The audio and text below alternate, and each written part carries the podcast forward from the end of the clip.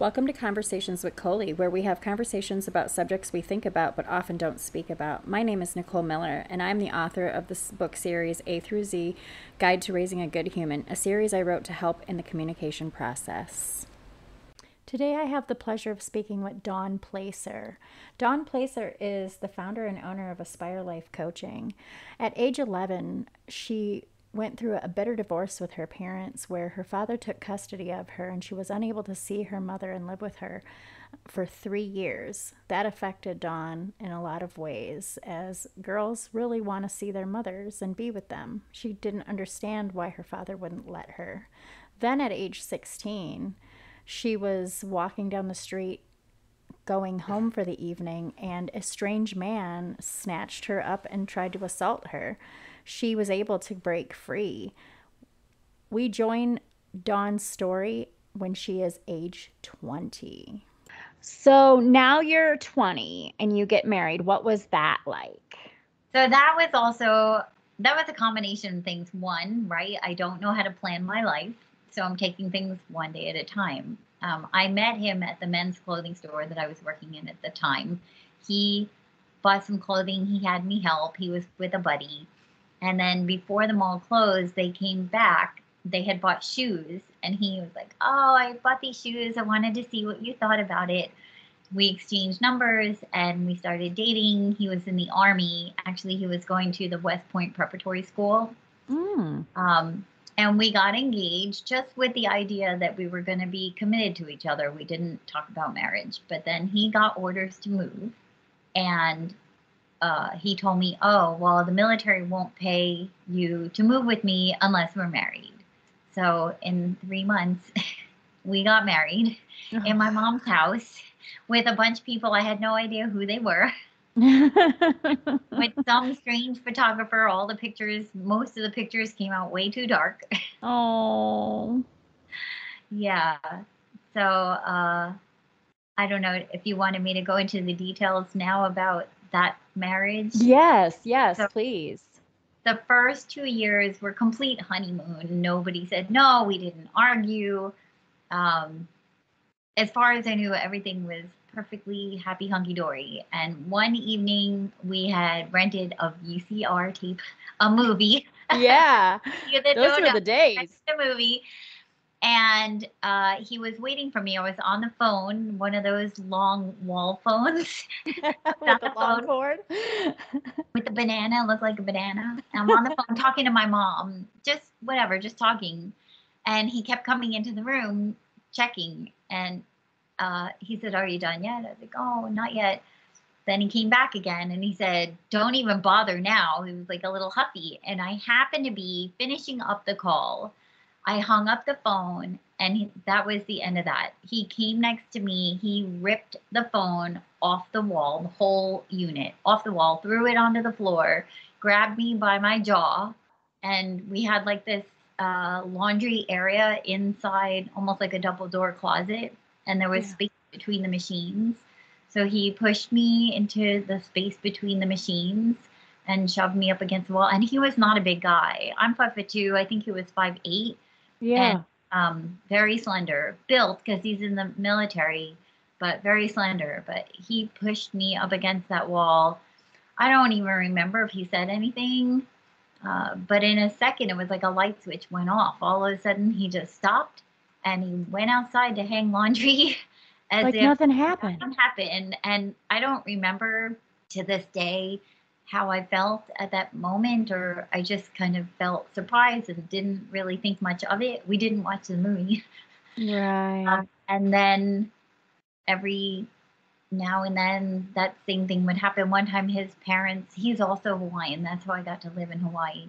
Um, but his parents came to visit when we were living in Hawaii, and we had gone to the beach. We came back from the beach. They were outside, and he asked me to go inside and get towels and apparently I wasn't fast enough. So he came in and he grabbed me by my jaw again, dragged me down the hallway, and shoved me up against the shower wall pretty hard that time, actually. Uh, that was his thing. He didn't usually physically hit me, it was always the jaw thing. And then um, the la- it, there was a few times, but then the last time it happened. So fast forward, now we're at six and a half years total. So the Okay. first two years were honeymoon. Right. And four and a half years I stayed with him with the abuse. Um, so the last time I was in the kitchen washing dishes, I don't remember the conversation.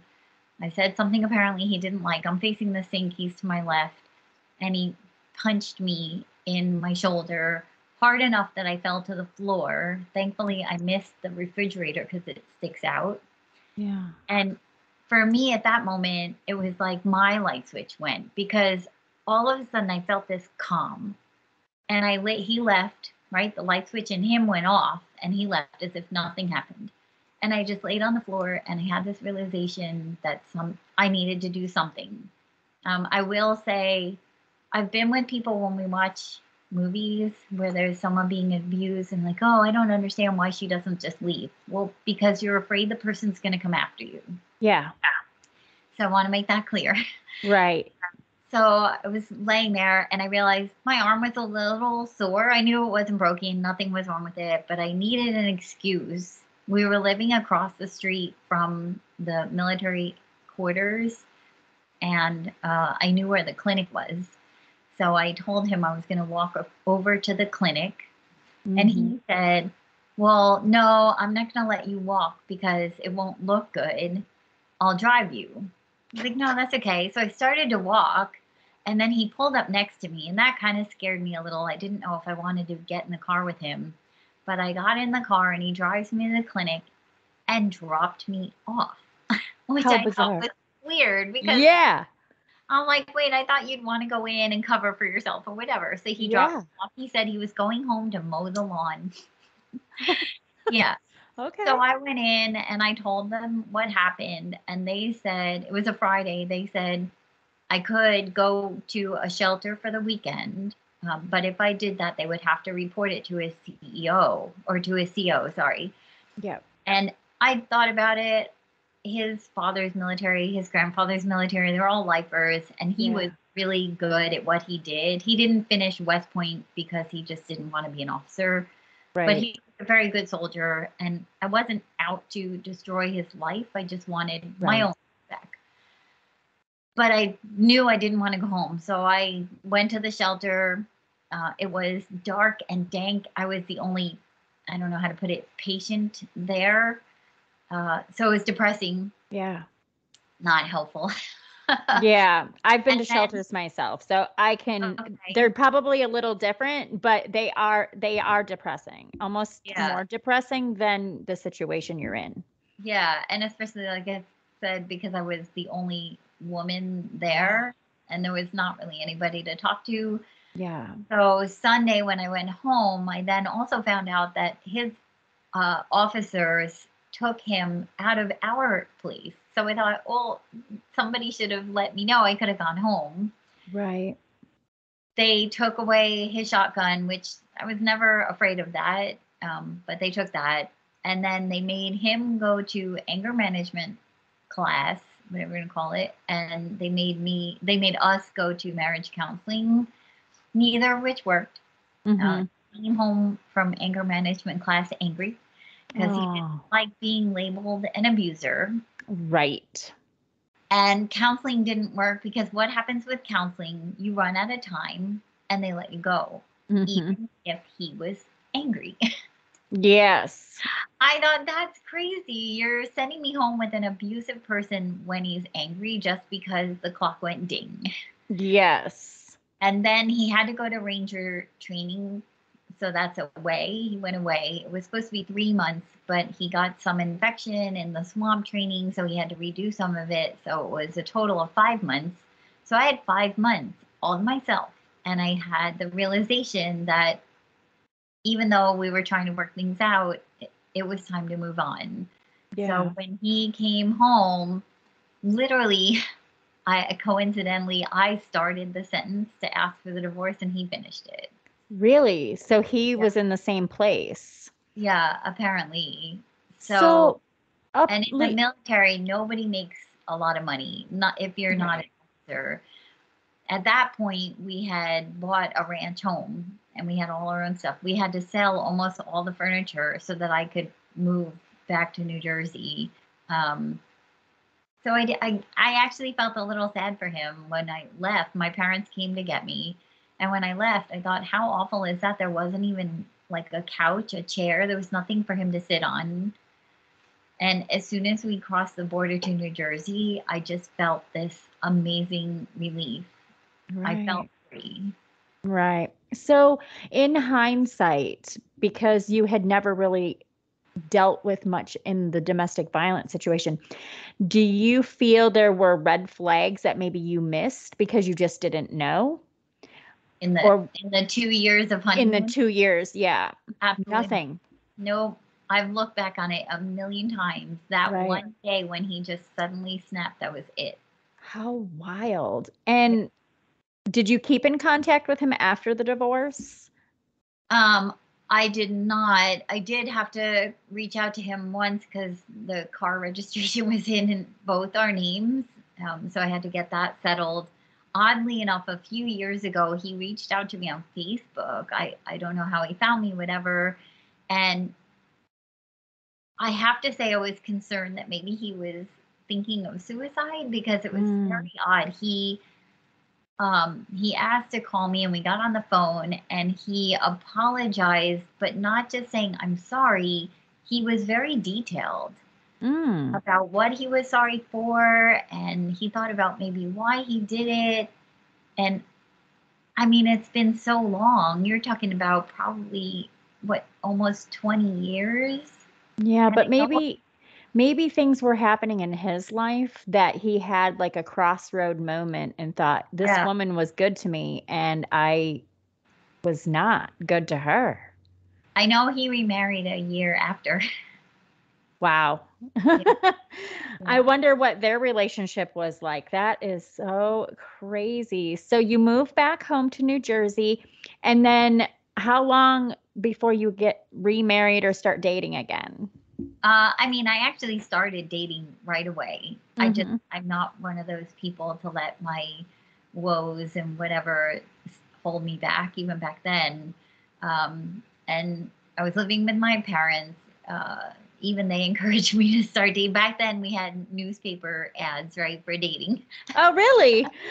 my mom actually put the newspaper on my bed. I thought that was hysterical. hint, hint. But it was about three years later that I met what would become my second husband. Uh, fortunately, that was mostly good. Nine years.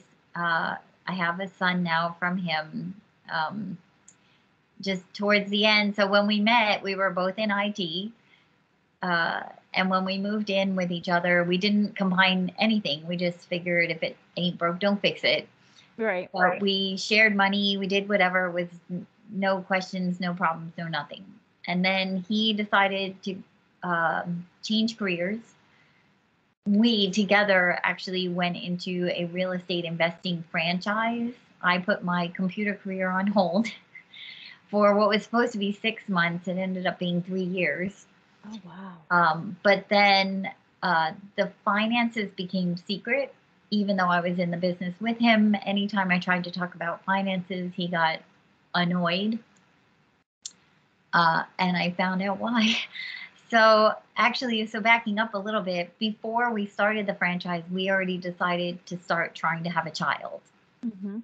Then, when he, when we decided to start the franchise, we realized maybe not a good time. Well, it was too late. A week after we started the franchise, I tested positive for being pregnant and uh, we had to go away to Texas almost right away to train for the franchise. I had a brand new baby. I just felt like I felt like this string was being pulled out of my back as I drove to the airport. My baby was behind me, you know. Yeah. Um. So, like I said, the fran- the finances became secret, and he would spend money without me even knowing it. Things would show up at the door. He was very into his things and keeping up with the Joneses. He wouldn't even carry the baby bag that I bought. He bought this really expensive backpack, which ended up not even getting used. He bought like the latest and greatest universal remote. It just showed up at the door. Yeah. The next thing I know, uh, he's telling me that we're signing for bankruptcy. Um, yeah, we were going into bankruptcy. Uh, we had a 3,000 square foot home that we had bought in Pennsylvania that I absolutely loved. Um, I had painted murals. My son's whole room was like this adorable animal mural that I painted. And we even had a routine. I would hold him in my arms, and every night we would touch each of the animals and say goodnight. And uh, so we were going into bankruptcy. So we had to short sale the home. Mm-hmm. Uh, but because of the way he was doing business, um, he actually got a check for ten thousand dollars at the closing, which is not what's supposed to happen at a short sale. Right. Um, I saw none of that. Uh, it got to the point that I had to ask for money for groceries and then explain why. Oh my goodness. Um, and then when we moved into an apartment, uh, it was a nice apartment, seven seventh floor, again, still in Pennsylvania. We had actually a view of the city skyline. But uh, suddenly one day he came to me and he asked me how I felt about gun ownership. Well, I already can't trust him, right? Because yeah. Into this thing. Now you're going to give him a gun? yeah. So I said, well, I don't really love the idea. I've never loved the idea anyway. Yeah. Three months later, he asked me again, but the question got changed. Instead of how do you feel about gun ownership, it was how do you feel about me owning a gun? So the red flag in my brain went flying. Mm-hmm. And because he was a real estate investor, he was often not home. Now, at this point, I had gone back into computers, but I worked on contract and I was in between contracts. I didn't have a job mm-hmm. which was good because then when he was out, I did a little research.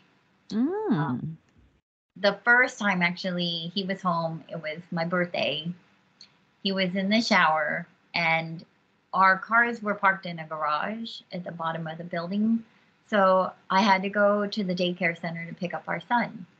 I took both our car keys and I opened up his hatchback and there were big boxes and big bags and I looked, I opened the bags and they, I couldn't really tell what those were for sure, but it looked mm-hmm. like it came from the sporting goods store. So then I looked under the driver's side seat and there was a soft case, a triangular soft case for a handgun. And I pulled it out, I unzipped it, I didn't touch the gun, I took a picture, I put it all back and now I was shaking, not because I was scared he wasn't that kind of person, right. but I felt played for a fool. So I was so angry. I was really well. And a marriage is a partnership. You're supposed to do things with your partner's knowledge, not behind their back. Right. So then I drove to pick up my son. I called my mom. I told her what was going on. She asked me if I was scared for myself. I said no. She said, Well, what are you going to do? I'm supposed to go out for birthday dinner that night. I said, I'm going to dinner because he always bought me nice things. so I got home, I dummied up, I calmed myself down. We went out to dinner. I got a diamond bracelet. Ooh, okay. and uh, I think it was two days later. Oh, then the next day, I did some more hunting around. And in his office closet on the top shelf was a computer bag. I took it down, and there was a gun in there also. Because he told me if he got a gun, it would either be either be in the house or in the car. So now he's got both. Now he's got both. So I opened the computer bag, I took pictures, I put it back. I also found I didn't know what it was called at the time. I had to look it up. This little thing, metal tube. It looks like a cigarette. It's called a one hitter. It's for pot, which back then was not legal, and now we have a small child. Right. So I had found that also. So I had confronted him, I guess, about two or three days later. Three hours of yelling, mostly yelling I didn't want to tell him what I found. I wanted him to come out and say it. And finally, after three hours, he said, Oh, you mean the gun? I said, wow. Keep going. what else? So after that conversation, um, we tried going to marriage counseling. It didn't work. We'd go, and the counselor would give him assignments to gain my trust back.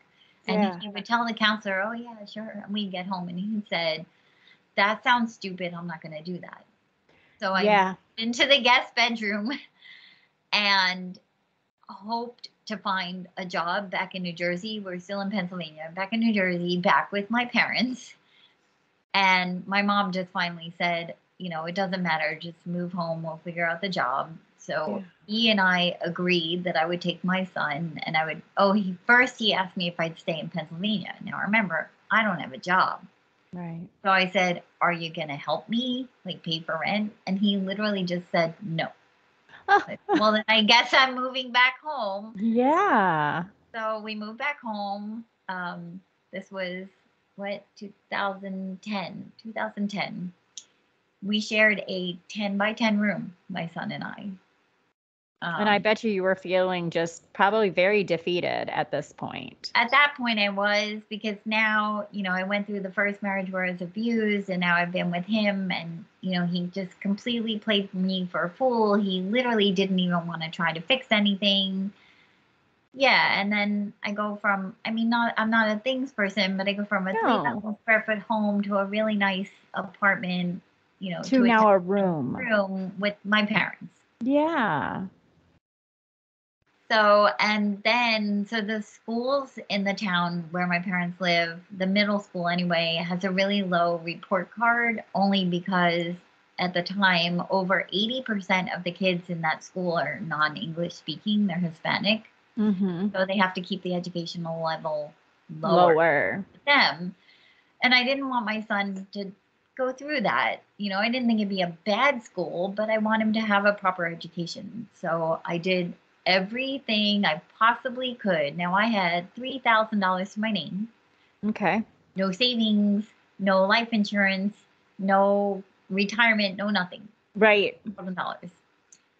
I still to this day don't know how I did it, but I paid for him to go to a private school. Oh wow. and it took me six months. It's never taken me that long to get a contract. It took me six months to get a contract. I drove most of the time an hour and a half to two hours one way. I had to call my parents a lot of times to pick up my son because if you were late picking him up, it was, you know, they start charging you or whatever. for like every five or 10 minutes, something like that. Yeah. So thank God for them for that. Um, my mom refused to babysit. Uh, she did once in a while, but very rarely. And I mean, that was okay because I didn't really have anyone that I knew or anywhere to go. A few years into that, uh, I realized I should probably not have my son and I sharing a room. I mean, we were only in there to sleep anyway. Yeah. So I started looking at places, and my mom said she didn't want me to move out. Well, then we need to make other arrangements. So my parents had a small office downstairs um, on the main floor next to the kitchen, nine by nine. So I took that space and left my son upstairs by the one bathroom uh, in the 10 by 10 room. mm-hmm. Um, so after a total of seven years of paying for private schools and trying to get my life put back together again, um, actually probably after six years, I had enough finances um, that I could then move out. Um, and actually, we were kind of forced into it because his private school shut down the upper grades due to Mm. attendance. So I had a month. That's how much notice they gave us to Oh, figure out what I was going to do. I found out you can pay to go outside your school district. I never knew. Oh. It's Okay. just the same as paying for a private school, and you have to apply. Um, I applied to two schools that I'm going to say snotted us out. and then I applied to Oceanport where we live now. So we moved. So in 2016, uh, he started going to Oceanport, and we still were living in Red Bank. And then in 2017, I found an apartment in Oceanport. So now Oh, I paid for the apartment, and he was going to school for free, and we've been here ever since. Oh my goodness. Thank goodness. Yeah. Um so let's see, I have to fast forward my questions because we kind of covered it quickly. So, financially, when it wasn't looking good, mentally, it was probably not feeling good either. So, what did you do to get yourself in a healthy space where you weren't panicking? Because I know when I'm in a financial issue, I'm like depressed and like, how did you stay upbeat? And it was and, really difficult when I moved home um, with my son. When I moved home the first time, it was just me, right? But Yeah. then when I moved home with my son, I had a lot going on in my head. Who's going to want to date a woman of that age with a young child, right? Because I started a little late in life. Um, so I had that going on. And yeah, then my finances, of course, my credit score was in the crapper because of the bankruptcy. right. I had no money, I had no savings. You know, I didn't know what to do. So I didn't have, thankfully, long periods where I felt really down on myself. And I immediately reached out to my ex's financial planners um, to get that going. Mm. They helped me almost immediately learn some tricks of the trade as far as getting my credit score up. Um, we talked about my financial future and what I needed to do. So I just tried to focus on the future, Right. What I needed to, I like to say now, take action on uh, to make those things happen. Like I didn't want to drive an hour and a half to two hours. Right. I mean, money. who does? Yeah. I mean, there were jobs closer by that I turned down because it just didn't pay. Right. But at Right. that point, I needed the pay. So Right. I, suffered. That was probably more stressful than anything else. The The driving. commute- yes. The commute absolutely. and not, and then being like, I call it an absentee parent. I didn't have time to spend with my son. I was Right. constantly on the road or at work. Right.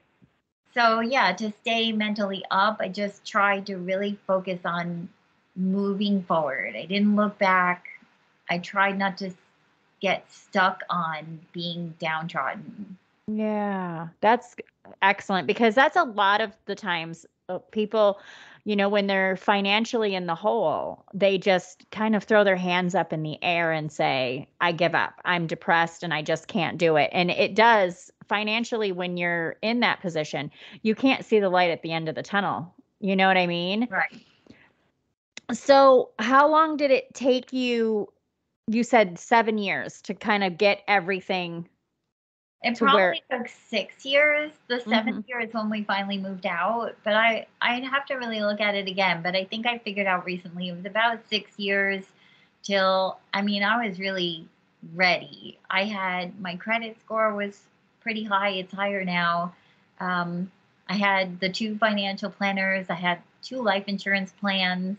Mm, Uh, definitely working on some uh, retirement funds. I had some extra savings. So yeah, six years. wow, that's different. wonderful from Yeah. starting where you were. Yeah. So, do you think realistically, if someone is in like major credit card debt, that's usually the main thing these days is people are in this major credit card debt. Do you think if they chip away at it and they just keep working at it, that it is possible to get out of that situation? Yeah. I mean, I'm fortunate that I've never been a big credit card junkie. Right. So I've never had a great deal of debt. I've had a few credit cards, but I try to keep the limit low. hmm But there's definitely a few strategies to credit cards. It depends on the percentage uh, uh, rate, you know, that it's taking away from you. Right. Sometimes you can combine them. There's definitely different ways, but for sure, just about anybody, if they focus properly and even get the advice from a financial planner or an accountant, um, you can definitely get that down. Okay. Okay. So not you're so it you don't necessarily have to think that, oh my gosh, I'm in this debt. I have to file for bankruptcy. There's a way out of it, right? Yeah. Yeah. That's awesome. Um, so tell us how you started Aspire Life Coaching.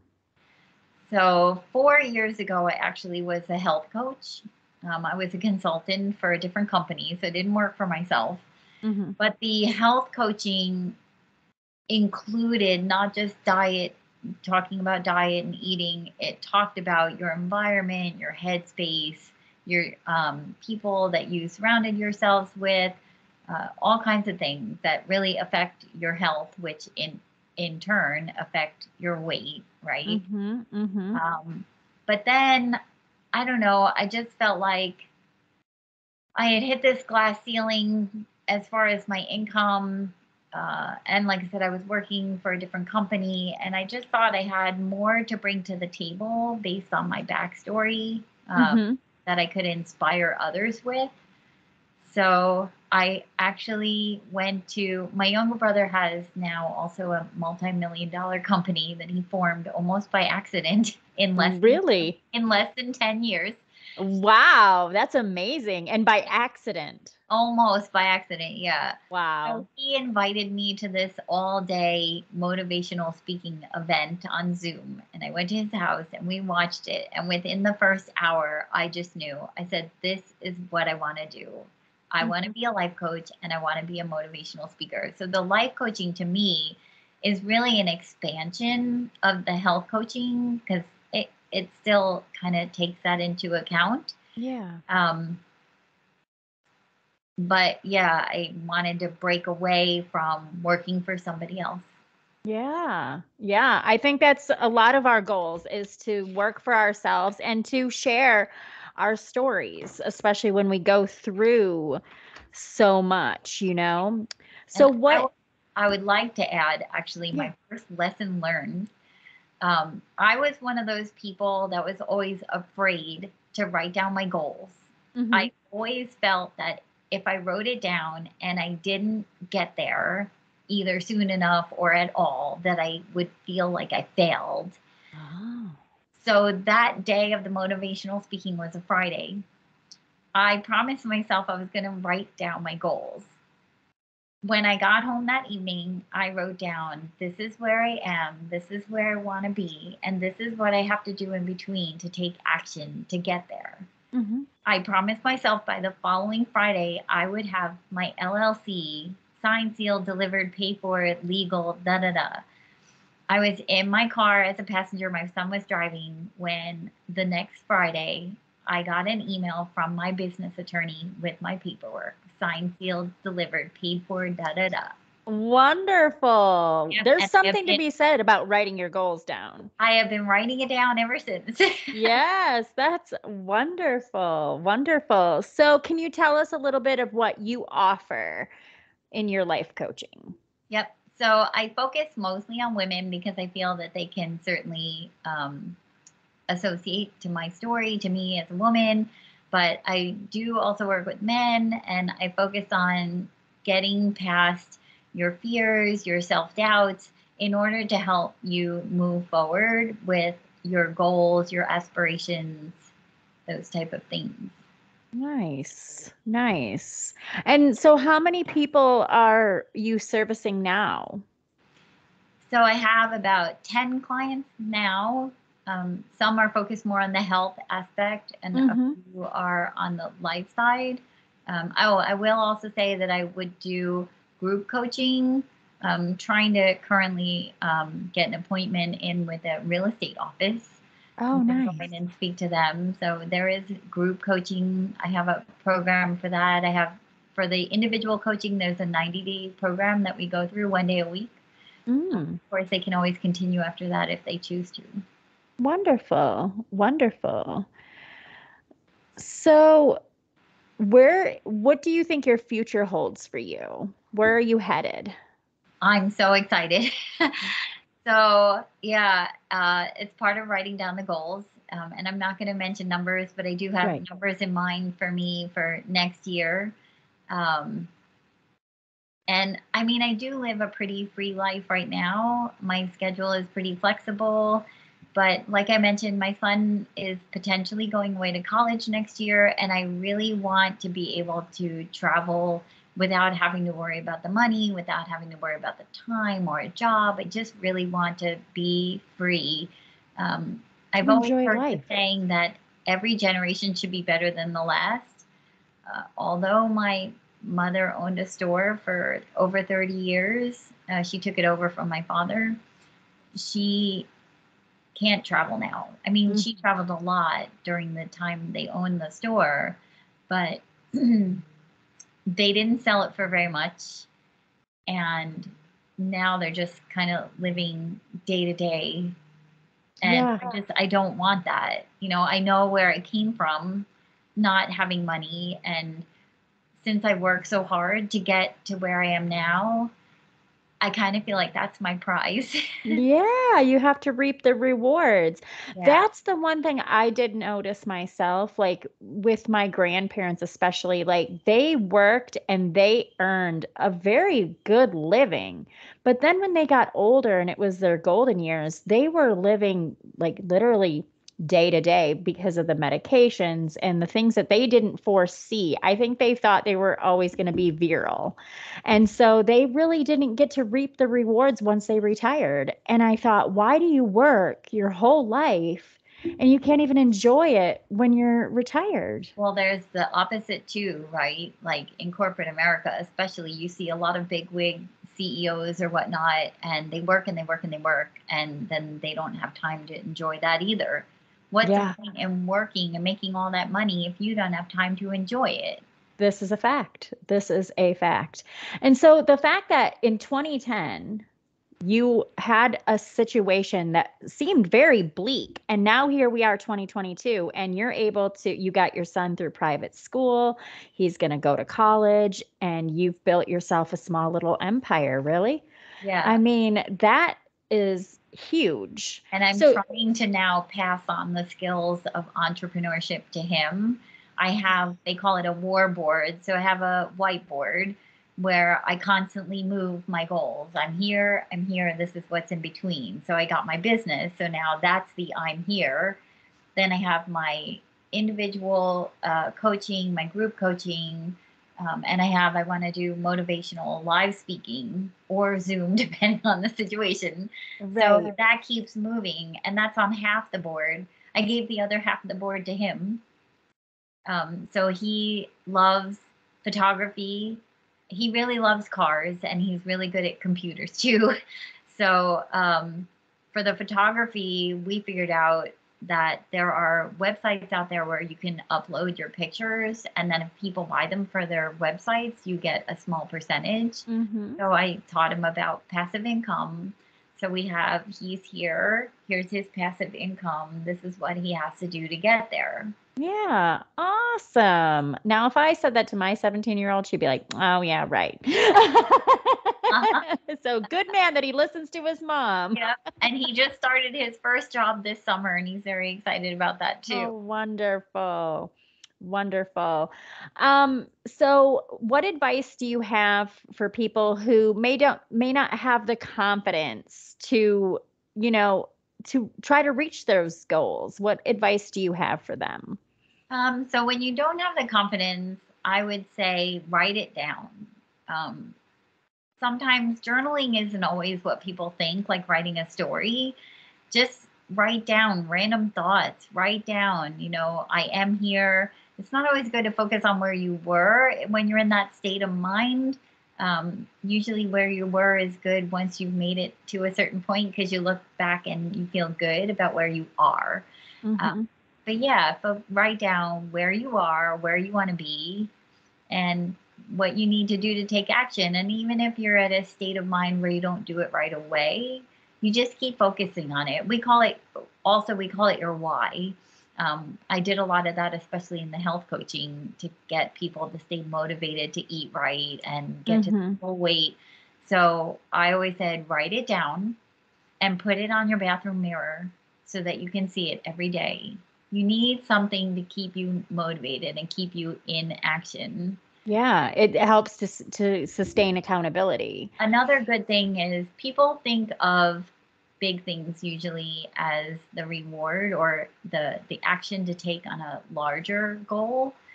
But actually smaller tasks, again when you're in that frame of mind, can be helpful. I know it sounds silly, but I say make your bed. Yeah. When you get up in the morning, especially if you don't feel like it, that's the best time to do it. Make it stand there, look at it, and say, Oh, look, it's done. That is your first achievement of the day. Yes, I had another lady say that to me once. Um, she was a, in the military and she said that they made them make their bed because at least you've accomplished one thing that day. So that is so true. That's a good piece of advice. Yeah. I mean, even brushing your teeth, getting anything you do during the day, if you stop and realize that it's actually an accomplishment, especially when you're feeling downtrodden, mm-hmm. those little things will help get you out of that hole and then you can start more easily focusing on the bigger things yeah and it's very empowering to to achieve those goals mm-hmm. Where can people find you and your strategies so i'm on facebook i'm on instagram and i'm on linkedin under aspire life coaching mm-hmm. you can definitely find me there um, and i'll put that in the show notes as well yep, yep. Awesome. Awesome. Do you have anything else you would like to add? Um, so I do actually in that motivational speaking event that I went to, uh, I listened to a gentleman, I won't plug any names, and I bought his book. Um, and it talks about the power of one more. Uh, so I like to tell people don't quit because the moment you quit is that one moment before that something special could happen. That's a fact. That is a fact. Well, Dawn, this has been wonderful. I appreciate you meeting with me and sharing your story and sharing your life coaching. Thank you so much. It was really fabulous being here. Thanks.